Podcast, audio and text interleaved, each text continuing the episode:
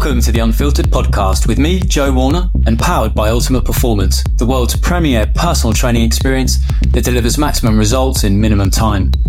In each episode of the Unfiltered podcast, I interview the most respected, celebrated, and controversial experts in the fields of health, fitness, nutrition, well-being, and performance to help you find the life-changing advice you need to live smarter. Remember, you can find all of our exclusive Unfiltered documentaries, video interviews, and investigations at unfilteredonline.com and the Unfiltered Extra YouTube channel. And now, on with the show.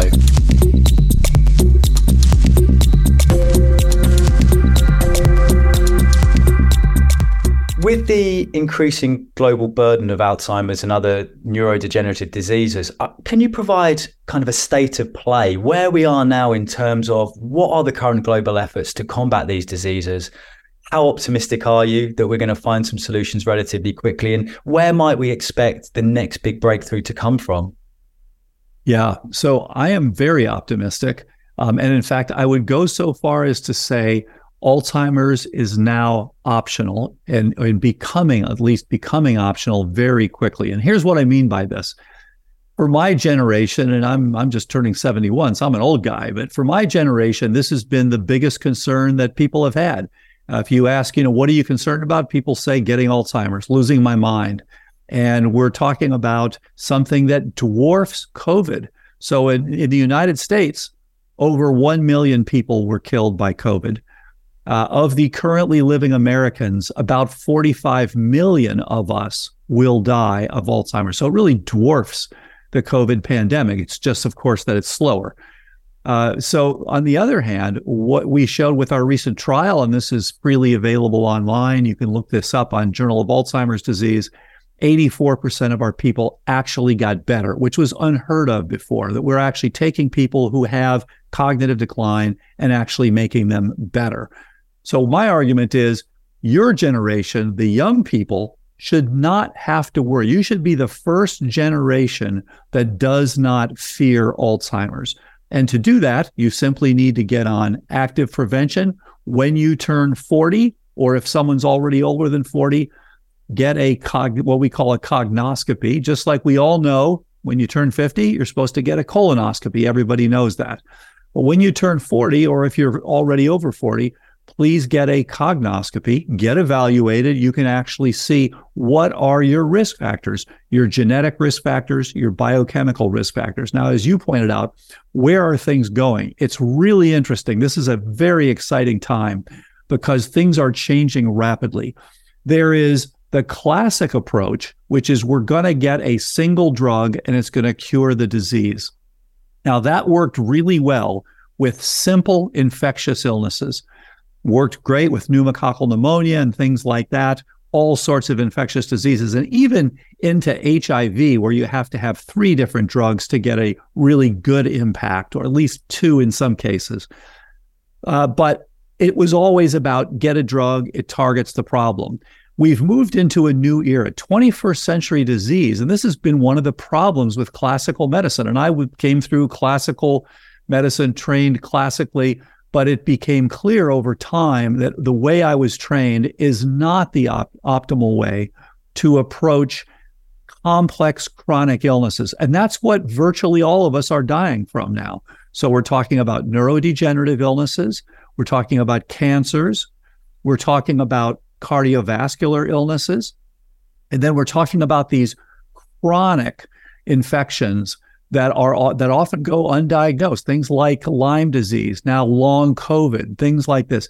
These are fundamentally different from what we were dying from 100 years ago and therefore you have to approach them differently. And this is where precision medicine comes in for cancer and this is what we're we're looking at for alzheimer's. So what you have is you have one group, and actually it's billions and billions of dollars that are going into the production and the the development of the the, the antibodies against amyloid.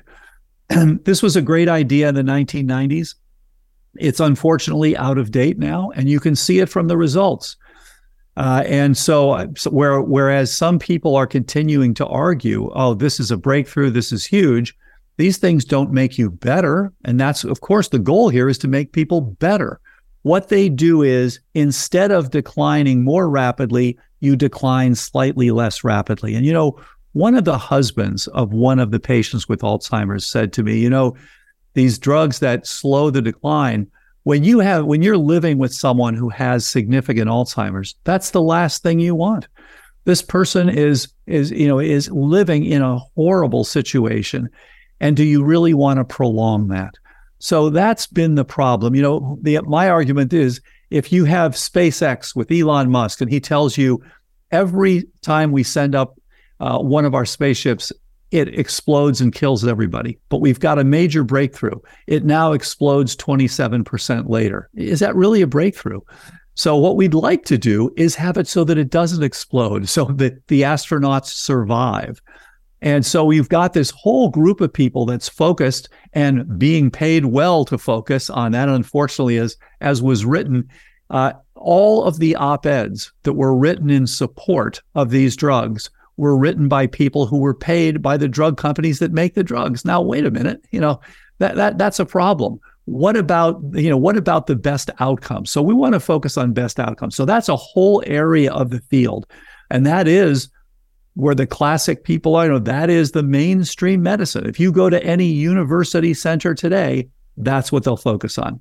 On the other hand, people like Dr. Lee Hood, who is the per, you know um, he, he's the the role model for so many of us. Just a brilliant, brilliant guy. Won the the uh, Medal of Science from President Obama. He's the one that invented the DNA sequencer as well as the peptide sequencer and the peptide synthesizer just a brilliant guy and, and bioengineer. As he points out, and he's published recently a book with, with uh, his protege, uh, Nathan Price, uh, that is called The Age of Scientific Wellness. And as he points out, we need to focus on the whole system here. Systems biology is his approach. And so uh, our, you know, what what my laboratory group and I came to was very much the same conclusion. After 30 years in the lab of studying what is actually driving the neurodegenerative process? What we found is that it is a network insufficiency. So when you get a degenerative disease, what that is saying to you is you have a network, whether it's the neuroplasticity network that is critical for Alzheimer's, whether it's uh, motor modulation that's critical for Parkinson's, whether it's motor power that's critical for ALS, whether it's macular support critical for macular degeneration, they all share in common that that particular subnetwork within the nervous system is being overdriven and or undersupported. So there is a mismatch normally, you know, you're doing great. But over time, if you have too little support and too much demand, then you ultimately drive this into a state of decline. It's not terribly surprising. So when you go after that, you can't just say there's one thing. You've got to look at the network. You have to characterize it. And when we characterize the network that is required to keep your brain in its beautiful neuroplasticity, we've been able to show that, okay, it really boils down to two major groups of things. Too much of the innate immune system activation, in other words, ongoing inflammation. And it's especially, as Dr. Alexey Kurakin, who's an interactomics expert, pointed out, it's especially the memory component of the innate immune system. And then it's too little energetic support. And by that, I mean blood flow, oxygenation, mitochondrial function, and ketones. Something you got to have something to burn. And so if, when you now look at those, okay, everybody who has cognitive decline has a mismatch there. And it can be genetic because of the ApoE4, for example. It can be because you're exposed to inflammagens. And by the way, unfortunately, COVID 19 is one of them. So, you know, get set for more people with Alzheimer's. That's already been published by epidemiologists. If you had COVID, you're at increased risk for Alzheimer's disease. Uh, it, it, can be because you have a leaky gut. It can be because of changes in your oral microbiome. And all these things now, for the first time, fit with what the neuropathologists have been telling us for years, with what the epidemiologists have been telling us for years. So now we actually understand what Alzheimer's is As you know, it's been claimed to be dozens of things. It's misfolded proteins, it's prions, it's amyloid, it's tau, it's uh, you know uh, type 3 diabetes, it's herpes simplex of the brain, all these things. None of them has ever led to a successful treatment. And so when we, on the other hand, look for each person, ah, what are your drivers? Then you actually address those things. And it's different for each person, no surprise. And we often find chronic infections. We often find chronic exposure to various toxins, be they inorganics like air pollution, organics like glyphosate, or biotoxins uh, like uh, you know trichothecenes and other mycotoxins, whatever they are. These things are critical, and we of course we find people with sleep apnea. People have known for years sleep apnea increases your risk. Why? Now we understand why. So you have to fix and address these things, and when you do, well, we've had the best outcomes in history. So very excited about that. And so the, really these two kind of polarized groups. My hope is that just like the PGA and LIV Golf that nobody thought would come together and they've come together all of a sudden, that the pharmaceutical targeting will come together with the precision medicine protocols because the two will help each other. It makes no sense to try these drugs as monotherapeutics. You're addressing something that's far too complicated. It's kind of like saying, you know, what's the one paragraph that I can write that will be good for all ChatGPT answers? No, it doesn't work that way. And that's the same thing with Alzheimer's. With a lot of neurodegenerative diseases, it feels to me that there's a, a two pronged approach. One, the preventative in the first place, where you can work with younger people to prevent these diseases from manifesting. But the far mm. bigger issue is how do we reverse or, or, or stop and then try to reverse in older patients where the, the disease has already taken effect. I want to look at kind of the lifestyle interventions that young people can consider yes. in a second. But first, in terms of actually halting and then reversing these kind of diseases, you, have been at the forefront of this. I was really hoping you could tell me a little bit about some of the successes you've had and where you hope the major breakthroughs are going to come in actually reversing this. So, someone who maybe one day might have Alzheimer's, but then is clear of it in the way that you can go into remission from from cancer or other illnesses.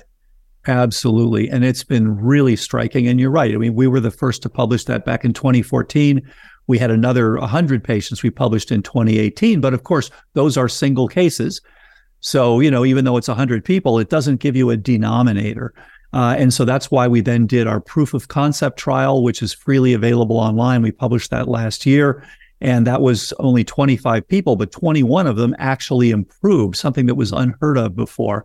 And now we're in a larger randomized controlled trial at six different sites. So we're really excited about that. That's in Hollywood, Florida, Nashville, Tennessee, Cleveland, Ohio, and then Sacramento in California, Oakland, and San Francisco. Very excited about that. I'm working with some absolutely outstanding functional medicine physicians, uh, Craig Tanio and and uh, uh, David Haase and and uh, Nate Bergman, Christine Burke, uh, and uh, Kat Toops uh, and Anne Hathaway. So very excited about that. So you're right. These are two different things, and absolutely, it is easier to do prevention.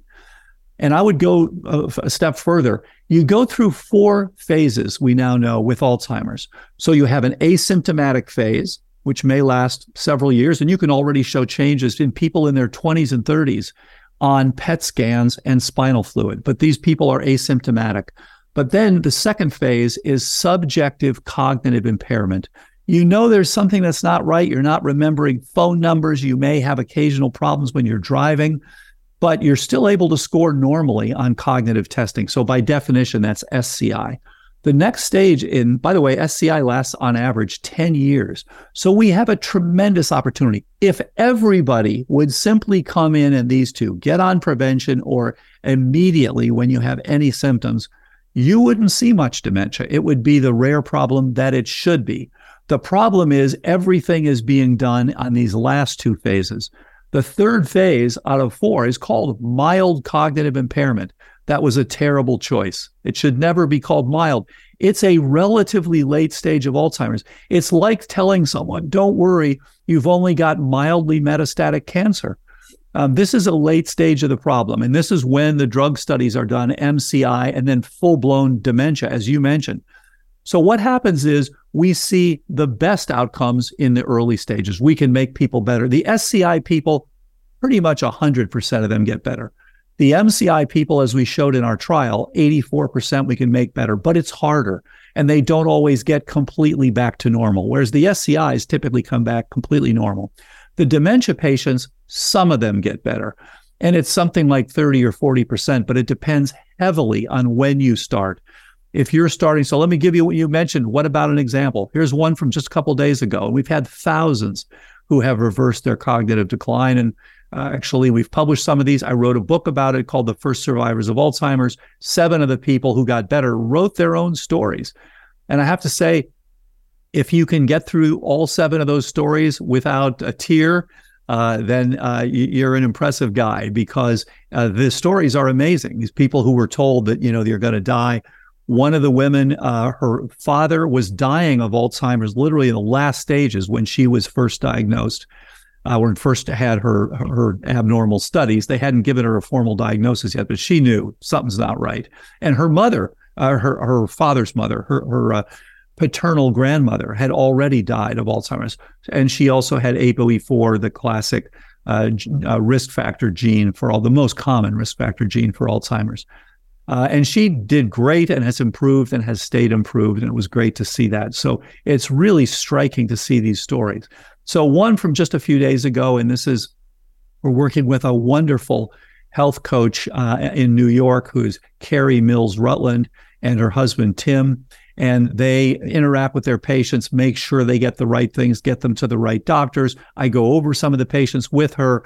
They get appropriate reports. Now they're looking at larger data sets. It's not, again, it's not 20th century medicine where you look at tiny data sets and give a drug.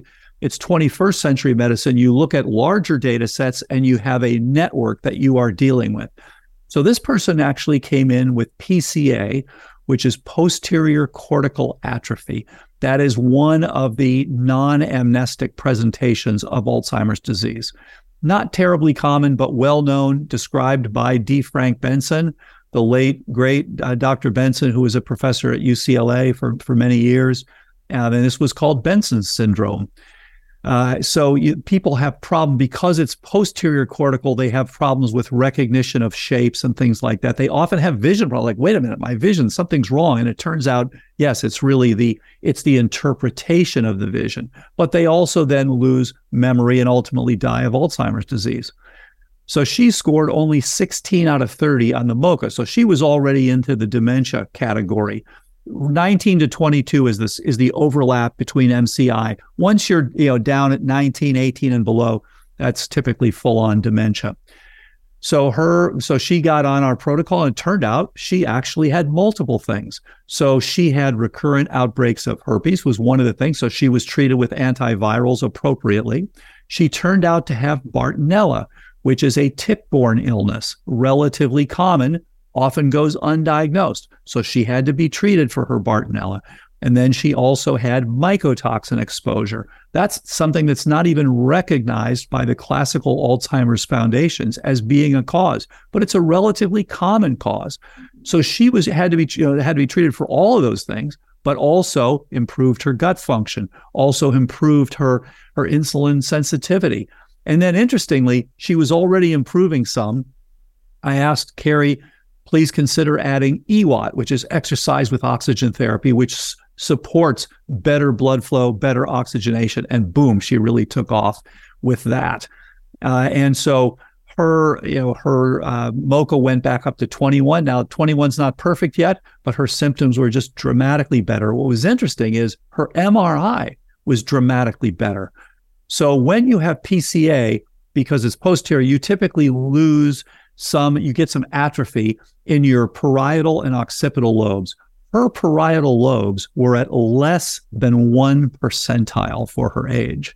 So she had very significant atrophy, fit perfectly with her presentation uh, in her parietal lobes. Now, she had some temporal atrophy as well, which is less affected in these uh, PCA patients.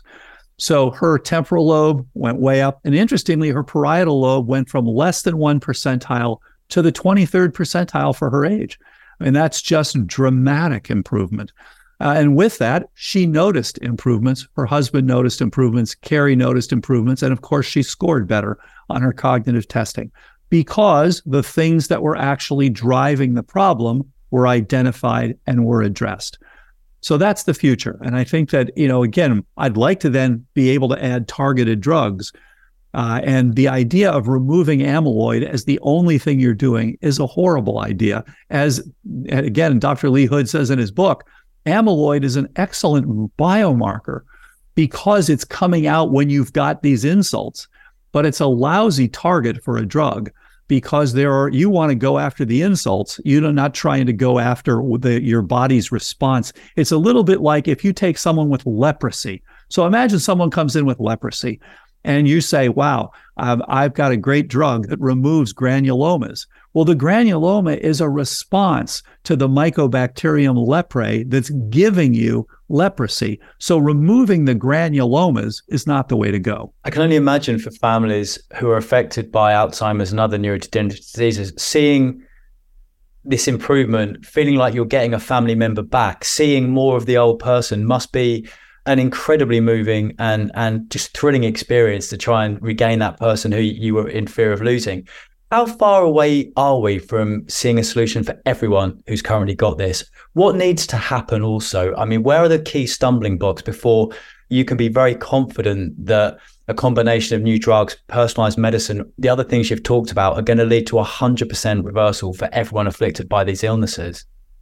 That is such a great question and I ask myself that almost every day. So my so what we've seen is we've seen people go from scores of 18 out of 30 on the MoCA score. So this is you know early dementia to a perfect 30, um, and that's been that's been fantastic outcome. We've seen people go from zero, which is end stage dementia, to nine. Now that doesn't sound like a lot, but they're able to dress themselves again. They're able to speak again.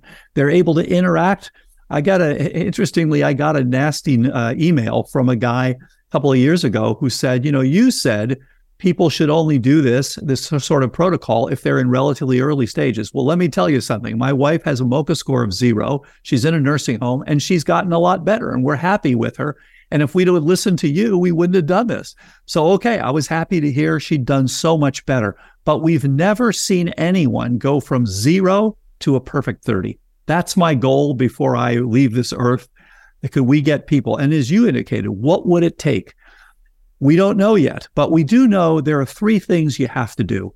You have to get rid of the drivers, and they are anything that's increasing uh, you know, ongoing inflammation. You know, when you die of COVID 19, you typically die of cytokine storm. When you die of Alzheimer's, you die of cytokine drizzle. It's the same cytokines, but they're going along for 20 years instead of 20 days. And so this, uh, so that we have to get rid of the drivers. The second thing is we've got to build up resilience. So we need to make it so that you are able to make and store new synapses. Now, with those two alone, we can take people that are doing this, but what, all we do is we stop it. They, they completely stop it. And we see that all the time. They, they don't go down anymore. And by the way, there's a wonderful uh, assisted living facility in San Diego. The first one that's open that, that does our protocol uh, was opened by Dr. Heather Sandison. She's done an absolutely great job, and it's called Marama.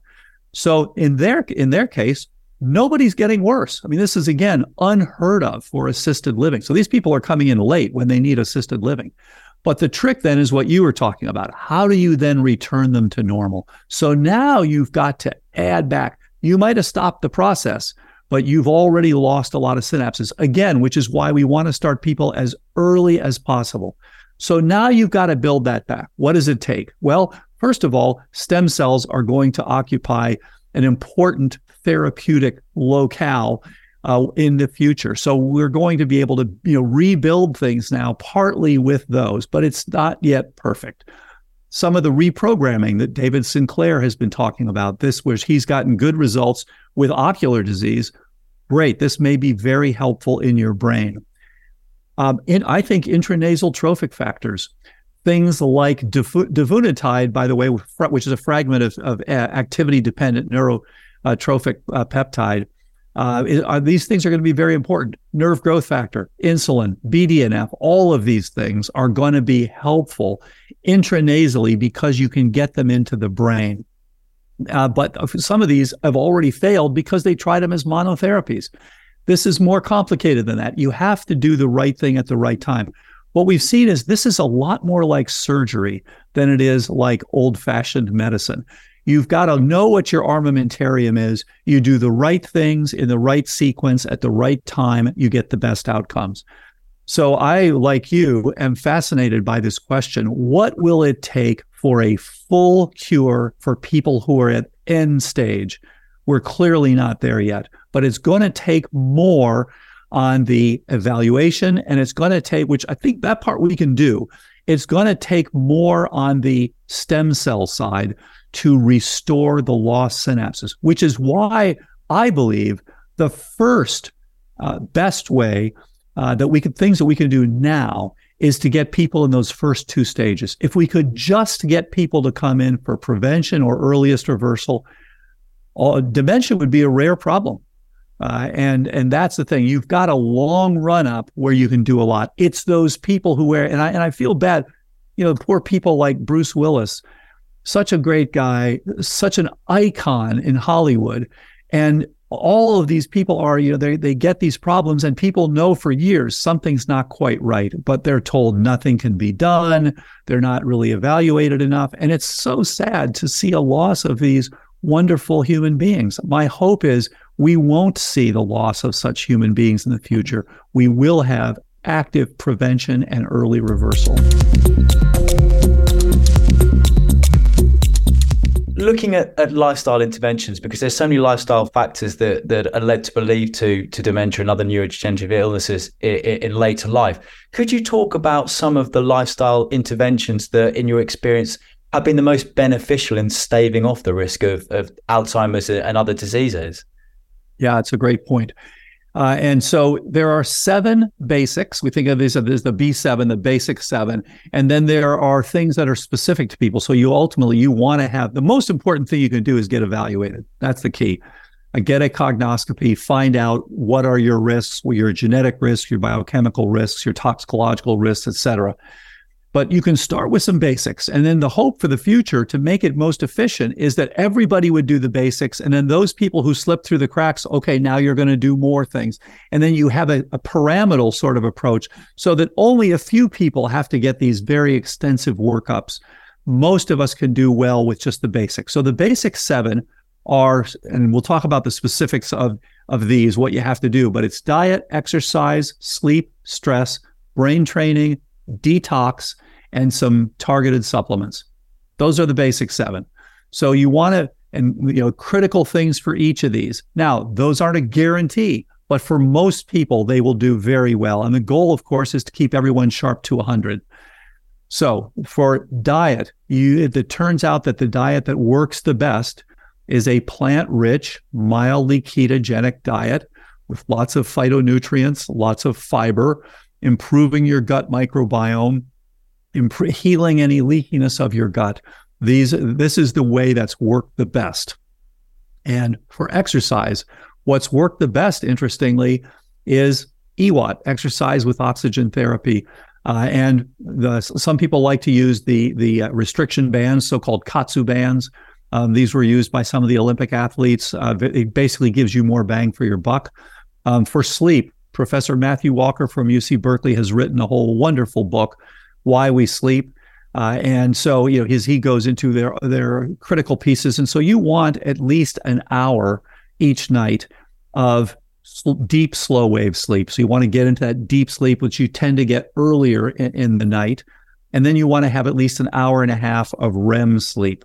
These are both critical, and they're critical for detox, and they're critical for memory formation. They're critical to prevent neurodegeneration, and of course, they're critical to remove uh, damaged cells and damaged fragments and things like that. The glymphatic system was, you know, a discovery of a few years ago, uh, which has been very interesting in terms of keeping your your brain healthy.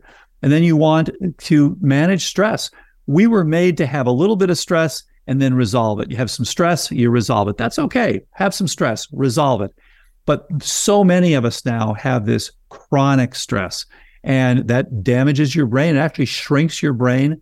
As long as your amygdala is on high alert and like, oh my God, you know, we're under assault, you can't back down. You can't actually relax. It, it turns out to be very helpful. So things that as a scientist I used to laugh at, like meditation and things, turn out to be, I can't deny the data. The data are striking. They're good for neuroplasticity. They're good for blood pressure. They're good for your cortisol. They're good for your lifespan. They're good for you know myocardial infarction prevention. All those things. Um, so whatever it is that helps you to deal with your stress, whether it's shinrin-yoku, you know, getting out and forest bathing, whether it's you know TM, uh, whether it's uh, you know whether it's um, uh, yoga, uh, whether it's music, whatever you like, get that heart rate variability up. And I do think, by the way, Joe, I think that wearables are going to be one of the best things for prevention of chronic illness being able, I mean, look at what we can do now. You can follow your heart rate variability. You can follow your sleep stages. You can look at your microbiome, both oral and gut microbiome. You can look at your telomere length. You can look at so many of these things. Uh, you know, do you know close your rings every day, and you know look whether whether you got your ten thousand steps in. So there, it's amazing what we can do, and this is going to be a huge help in reducing these complex chronic illnesses because so many people were living on the edge. They didn't realize they had virtually no heart rate variability. They're under stress all the time. They're not getting much sleep, all these sorts of things. So that's another piece. And then, of course, uh, brain training, as I mentioned before, beautiful work from Professor Mike Merzenich, who is the father of brain training and, and uh, started Posit Science and does Brain HQ, and, which has been very helpful. And we included that in our in our protocol for uh, the tri- clinical trial we did. Um, and then detox. Uh, I was not taught uh, as a training neurologist how important these toxins are. Yes, everybody knew about you know massive mercury exposure and things like that, but people didn't realize, especially some of these biotoxins that we're exposed to for years and years. And then finally, some targeted supplements and you know making sure you have optimal levels of vitamin D and magnesium omega 3s that you don't have a high omega 6 to omega 3 ratio you you could spend hours just talking about that so those are the basic seven just focusing on on detox very very quickly yes. it's a term in the health and wellness industry that's almost got a bit of a bad reputation because it's something that a lot of people use that phrase to, yeah. and sell something what do you mean in this contact, context when you say detox is that simply flushing out your brain of detritus and the other debris that accumulates? Is it the heavy metals? What does it kind of look like and how do you do that? Such a good point. And, you know, what, what happened when we first started seeing people reverse their cognitive decline? Uh, the first paper I published back in 2014 on this, one of the 10 patients didn't improve. And I thought, what, you know, what did we do wrong? What, what went wrong here? And so we started looking more and then we started seeing there's a whole group of patients that were much harder to improve. And I thought, you know, there's something they look different often. They will they often present differently. They're often younger. These are people. The typical one is you know early 50s. Uh, when I was training, we never saw people in their 50s with Alzheimer's. It was a disease of your 60s, 70s, 80s, 90s. Now we know it starts 20 years before the diagnosis. So it's really a disease of your 30s, 40s, 50s, and 60s that's getting diagnosed 20 years later. But we see a lot of them now, and there, this has been shown by the epidemiologists. There's an explosion of Alzheimer's presenting in people in their late 40s and early 50s. Uh, really scary. And these people turn out, we ultimately determined most of these people had major toxic exposures. And they boil down to three different types, as I mentioned earlier.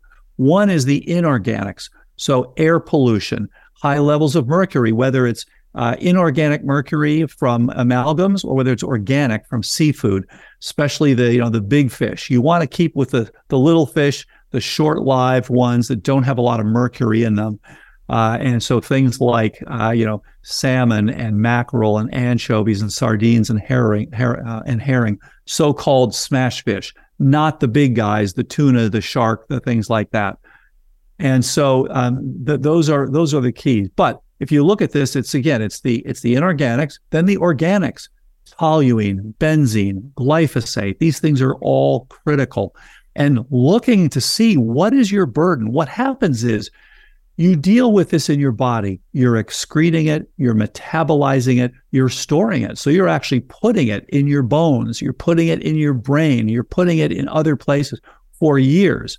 And what happens is, as we get a little older, we basically fill up our ability to deal with these. And in fact, as you're approaching menopause, if you're a woman, or andropause, if you're a man, your bones are changing, right? And so now what's happening is you're re emptying these things back into your bloodstream. And we believe that that's why it's so common for people in their early 50s to present with this toxin associated Alzheimer's disease.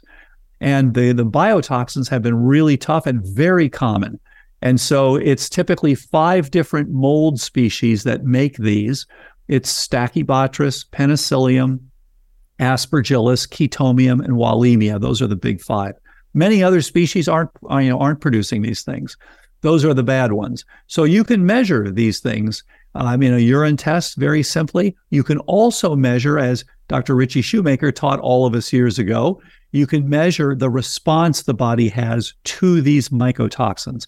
And unfortunately, it's exactly the response that increases Alzheimer's disease. It is a chronic, innate immune system mostly response, which gives you this heightened, well, you've got memory. You're basically saying, I've been exposed to this in the past. And therefore, when I see it again, I'll have a hyper response. And that lives in your bone marrow.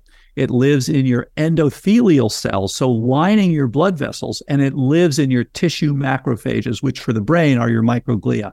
Those are the three sites where your innate immune system memory lives. And so now what's going to happen is you're cranked up.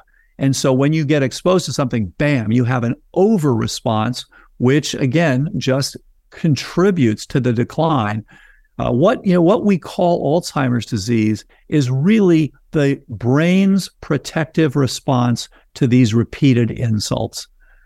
And so, okay, we see a pathology, but let's find out what those insults are and let's deal with them. Of the seven lifestyle interventions you mentioned, it feels to me as though six of them would very much be in my control the diet, the sleep, the brain, the brain training, the others you mentioned. When it comes to these toxins, what yes. what is the ideal strategy? Because obviously you want to prevent or minimize your exposure to them. Is that viable in the in the modern world? And then secondly, what can you do if you are concerned that you have been exposed? How do you how do you detox? Yeah, great point. And so again, it boils down to these three things. Number one, find out your exposure and reduce it. Number two, do the basics to you know to reduce it. For example, if you're going to go in for an operation, optimize your glutathione before you get the anesthetic. Uh, we hear this all the time. Someone went in, you know, my mother went in, she had an operation, she was under anesthesia for two hours, she came out. She seems to be getting dementia. She, you know, it's never been the same. Yes, that's a common precipitant of dementia. So, ahead of time, get ready, talk to you know and we have put i put this in the books you can you know talk to the anesthesiologist. Talk about what kind of anesthesia you're going to get how long it's going to be to make sure your blood pressure is optimal during this time to make sure you don't get hypoxic. And then when you finish make sure that you actually wipe you know wipe out this this uh, uh, anesthetic as quickly as possible. So it's reducing your exposure. It's some basics. And the basics are things like saunas sweating repeatedly. You know, this is again another thing that where exercise helps. Uh, get you know get sweaty several times a week, um, and then get a non-toxic bath or shower right after that with things like Castile soap, because in that sweat are all sorts of toxins. And then, of course, other elimination sites. So through your gut, through your urination, as I mentioned, the sweating, all these things, and through breath, all of these things are ways that your body has. Your body is constantly pushing back against the environment that is trying to kill it. And, and you know, you said something important, which is we are all exposed to this these days. You know, what do you do? You live if you're living in a city with lots of air pollution, you're exposed to it. So the, this old-fashioned idea of going to spas, getting away every once in a while, you know, it's interesting. One of the guys who was one of the earliest exposed people was the Incline Village uh, syndrome, which is a which was chronic fatigue, had major mycotoxin exposure, and he's spent the rest of his life as an activist looking at all these things, and he's done a beautiful job. I really have to credit him with that, and he's helped a lot of other people because of that. And what he found is going out to the desert for a few days, you just get rid of all this other stuff, really was the thing that helped him the most. And then making sure sulforaphane, great way to go. Um, glutathione, whether it's liposomal. Some people like intranasal glutathione. Finding out where your, your my wife, who's a who, who is a, a uh, who's an integrative physician, points out, you know, it's your you're filling up your bucket.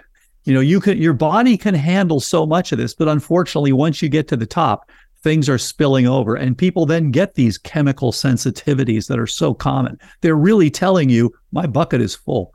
I can't handle any more of this. I see all the time when people come in with toxin related Alzheimer's, their glutathione levels are way down. One of the first things that was found biochemically for Parkinson's was that on average, these people had very low glutathione levels. And of course, it's turned out that Parkinson's is largely a toxin driven disease. It is dramatically on the upswing because of all these toxins we're exposed to. And there's a nice book that came out from Dorsey and, and colleagues, um, which is called A Prescription for Action, uh, uh, Ending Parkinson's, a Prescription for Action. A fantastic idea. Uh, and looking at all these people who were exposed to these different toxins, again, being aware of it. The problem has been that because our medical system is not set up to handle this new medicine, everybody wants to stick their heads in, you know, in the sand and just say it doesn't exist. We don't want to look at it. We don't want to go there. We don't want to open that can of worms. And unfortunately, you know, we're all sicker for it. So things are changing. This is why I say this is such an exciting time we're learning new things all the time. More is coming out about longevity. And interestingly, because of the tests, you can prove it. You can show with methylation patterns, yes, you are biologically a few years younger because you did the right things. We're doing this in our new study as well. We'll be able to look at brain aging and say, okay, did we make these people's brains not just better, but also younger? So, again, very exciting times. And yes, there's a lot you can do to detox. Um, and starting with finding out if you're exposed and finding out what your levels are and then addressing those. Follow up from that is to do with the, the gut brain axis because there's been a lot yes. of research into in, into gut health, particularly with Parkinson's, but with other um, neurodegenerative yes. diseases as well. How hopeful are you by what the research is, is showing in this field? Could this be uh, a potential area of which we find uh, real insight that's going to lead or accelerate the, the the the chase towards a cure? Absolutely. And it's been shown uh, for, and actually, I wrote a chapter for David Perlmutter's book on this a few years ago. It's been shown that the microbiomes on average are different in Alzheimer's patients than they are in non Alzheimer's patients. And it's been shown that you can actually, in, in rodent models, you can change the microbiome and get improvements in the brain. So, as you said, there is this beautiful back and forth there is an axis and it's important in Parkinson's and it's important in Alzheimer's and probably in other neurodegenerative diseases as well. The problem so far is that the microbiome sequencing is showing it's very complex. So it's not, you know, people will grab onto one thing. Oh, we got to give you more Akkermansia, or we got to give you more Prausnitzii, or you know, whatever it is. It's not that simple yet. Um, I do think alterations of the microbiome in a positive direction will turn out to be very powerful. And right now, as Professor Rob Lustig shows, as he always says, you know, feed the gut, protect the liver. So, yes, you want to feed your gut. You want to have a, appropriate prebiotics. And now you know we want probiotics, prebiotics, and postbiotics. So, you also want things like short chain fatty acids, butyrate, and things that are so important. So, again, we come back to this is a network, it doesn't work alone. Uh, the idea that I'm just going to fix a, a misfolded protein and now everything's going to be okay. That's 20th century thinking. And this is a complex network, and we're beginning to understand the network. And the exciting thing is, we're beginning to be able to manipulate the network, and we see what happens when we do that. We get improvements. So, you know, we're not there to go from zero to 30 yet, but we'll get there. Uh, but we can already make unprecedented improvements. And I think uh, at this point, as far as prevention, Alzheimer's is, is really optional. I would I would argue that everyone should get on prevention. Many people are incredibly excited and optimistic by personalized medicine and, and, and significant yeah. changes to the healthcare system where you could factor in, you know, wearables that are giving you day-to-day feedback on how you're doing is almost the entry point but then looking at a complete breakdown of your your your, your genetic code complete breakdown of all of the genetic risk risk factors you have, and so you can begin to build a complete picture of an individual's health from potentially from before birth, and, and then monitor it through. How excited are you by this transition towards a truly personalized approach? And is this going to be the cure not just for Alzheimer's and other neurodegenerative diseases, but could this be the, the panacea for everything? Are we going to be able to eradicate cancer and leukemia and any, you know, every single disease under the sun because we're treating an individual purely as an individual and giving them what they need, not basing all their treatment on what works for the average or for the mean? Right. So this is exactly what we're doing. This is exactly what we came from the test tubes to say, okay, this is a network. You can't just do one little simple thing. Now, here's the interesting thing. 20th century was the was the century of simple illnesses, diphtheria, tuberculosis, polio, and those were conquered largely by simple approaches, and I include vaccines in that with things like polio and things, but you know, antibiotics and public health measures. That was the big success of 20th century medicine. What happened? We all now have these more complex chronic illnesses. So I agree with you. Tw- the 21st century is the century to, to conquer complex uh, chronic illnesses, Alzheimer's, Parkinson's, other neurodegenerative conditions cancers, as you said, things like leukemia, but also things like schizophrenia. So, my argument, and actually I made this in one of the books, that by the end of this century, these things will all be rare diseases. Lupus, all the things where we didn't really understand what it was, we just gave it a name. and that's, you know, lupus and PSP and CBD and all these sorts of things. But when we conquer those, and it's going to be, as you said, it's going to be all these things, there are two issues. Number one, we can't give every single person on the planet a $10 million workup. It's just not feasible yet. So we need now to have strategic public health approaches where what we do is we take everyone and do the basics. A few of those people will fall through the cracks. They get a more extensive workup. A couple of those people will fall, and you just go right up the list. So now overall, the resources work. This, you know, this idea that, you know, everyone's got to have genetics and epigenetics and, and all the biochemistry. That's the first piece. The other piece is once we conquer those, then the next set of things that limits the organisms that we are is going to come into focus. And I think that's going to be more about the fundamentals of aging. Up until now, aging has been mostly you suck at living. And that's been the major thing that drives aging is, you know, you ate an inflammatory diet, you did all the wrong things, you got heart disease, you know, you got cancers, you were exposed to all sorts of toxins. When we get rid of that chronic illness approach, now it's going to be okay, uh, is it your telomeres that are going to limit you?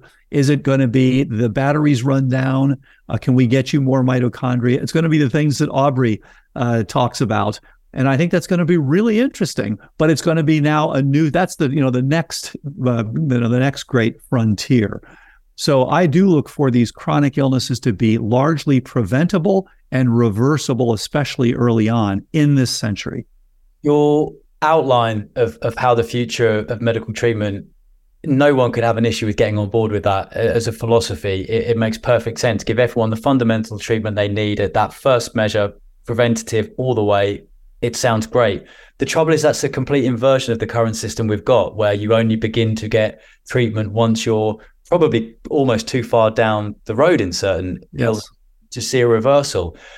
My question is, what what is going to have to change to make this huge public policy, just a complete change of the landscape, how we how we consider medicine, how everything has to change. Is it too big an ask? You know, this is uh, th- this is the the huge question because it's what's limiting us right now. Uh, and I've been surprised. when you say to someone, "You've got a medical and a healthcare system please let's change well let's add one little bit to this. It will keep the system in place. That's pretty easy and that's what's been going on for many many years. We're now saying no you've got to destroy that entire system and replace it with a better system. You can imagine the, the, the people who are there do not want to be replaced. So this goes back, you know, to uh, Buckminster Fuller, as he says, you know, you don't you you don't work from within. You create something that makes the current system obsolete, and that's what's ongoing right now. We are showing that the current system is obsolete when it comes to these chronic illnesses. So what it's going to take is, uh, you know, it's going to take champions with influence. Um, you know, it's going to be someone from a congressman's family got sick and got better because of one approach and not another approach. It's that sort of thing. And people, you know, you're already seeing this with people, uh, you know, doing things like, well, you, you know, you, you probably saw this. Jeff Bezos just put in over a billion dollars to reprogram cells. So, okay, I mean, you know, that's a, you know, that's a huge step. Uh, and that's not going to be something that's going to be easy to do for every single person. So we we need though to we need to reevaluate. It's going to take you know going. It's going to take Congress going to NIH and saying, please reconsider. We're now going to change the healthcare system. And of course, the problem has been healthcare is all about making dollars. And the way to do that is charge people as much as you can up front and give them as little as you can on the back end. What a horrible system. I mean, that's a scam. That's not a system. And so it's going to take people saying, you know what, we can do better. And I think the way that we're going to get there is continue to publish better and better results with using these new approaches until you just can't ignore it. It's fascinating to me that scurvy, you know, scurvy was was recognized 16th century, 17th century, 18th century, 19th century, and yet each time the medical establishment would say, no, no, no, that's that's not the way to do it. We're, we're the experts. We know better. And so they lost so many people to scurvy because they weren't willing to admit that, yes, there is something going on here. We got to treat, we got to get citrus into these people. Uh, and the same thing happened with germ theory, of course. Uh, Semmelweis in the early 1800s was killed because he showed that you can actually reduce the number of people who would die after childbirth by washing your hands in an appropriate solution. But because people didn't understand what germs were at that time, they said that's ridiculous. They actually ended up uh, confining him against his will uh, to a to a uh, uh, to a mental health facility where, ironically, he died uh, of an infection uh, very shortly. So you know things got to change. Do you feel that health systems such as in the UK with the National Health Service and the single payer system, where such a huge proportion of the NHS budget is spent on the elderly, it's by far the, the, the most expensive part of the healthcare system. Do you feel that maybe countries such as the UK could be a trailblazer in this respect? Because we could see as people live longer, and we are all living longer, there becomes yeah. a huge impetus to to make sure people are living healthier, not just longer, and that quality yeah. of life is there. If you can remove some of that burden on the budget, such as the NHS, by removing neurodegenerative diseases, do you feel that that could help maybe sway the conversation in the US and other systems where there it, it is purely insurance based? It's a great point, and and you know it's interesting. Uh, I've thought for years that the place that is going to make this work first is Singapore because it's a small group. They're very they're very sophisticated. They're very interested in uh, healthcare, uh, and in fact, they're very interested in dementia. Now, as you probably know, dementia is the number one cause of death in UK females and number two cause of death overall for the UK. So this is a huge problem. But what what happens? You have experts who have done it the old-fashioned way for years and they're always going to be consulted. So when are those experts going to say, you know what, maybe, maybe, we've been going down the wrong track trail, and maybe you know we should be doing this uh, differently. So yeah, I think, but I think the UK is in a good position uh, because it has a rational and powerful government to say, you know what, we really got to rethink this. Uh, and and so you know my hope is that the, you know that that would be one of the earlier places, and then places like the U.S. where it's all about the almighty dollar would say, hmm, you know, maybe we could do better by by changing this. Your work has gone against conventional wisdom and, and some of the experts you've just mentioned. Uh, and like anyone it, it, with pioneering breakthroughs, you're going to attract a, a deal of criticism and, and, and, critics. What do you think some of the main misconceptions are about your work that you'd like to, to put the record straight? Yeah, thanks for offering that because, yeah, I have been absolutely vilified by uh, by some of these people. There's a graduate student in Paris who's got him making it his job to say, I'm a horrible person and this is not the way to do it. We got to get a drug for this. And look, I have no problem with getting a drug as long as they work. So it's about outcomes. Everything that should be done should be about outcomes. Can we reduce the global burden of dementia? So, one criticism was okay, you're publishing case studies. Yes, you have to start somewhere. When you're changing a fundamental approach to an illness where there has been nothing before, you have to start somewhere. So bear with us. We've gone from few case studies to many case studies, uh, a 100 that we published at once with documented improvements, to a proof of concept trial, and now to a randomized controlled trial. Now, I realize some people will just keep putting the bar higher, higher, higher, higher. We've already done better, but but let's at the same time look at compassionate use. Everybody understands the term compassionate use. If you've got a drug that's you know for one disease and you say, wait a minute, it looks like even though it's not yet approved for something else, it's the only thing that can help people with X. That's compassionate use, and it's been very valuable at times. So, what we've been doing is compassionate use. Let's do the best we can for these people, and let's at the same time encourage them to come in earlier. So that would be the next thing I would say is, you know, you know, give us a chance to make these people better, and then look, uh, let's let's be honest about the trial outcomes. When you look at the drugs, lecanemab, donanemab, aducanumab, these there have been billions spent on these. What they do is they don't make you better, they don't keep you the same. They slow the decline slightly. What has done better than those drugs? Number 1, extra virgin olive oil alone. There's a publication on this. It actually got better results than those drugs. Number 2, ketones alone. This was very nice work published by Professor Stephen Cunnane.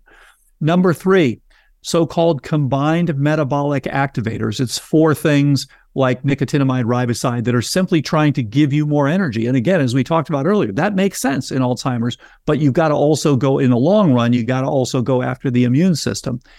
But doing that uh, helps people. They got much better results than those drugs. And then, of course, the approach that we have taken has gotten the best results of all.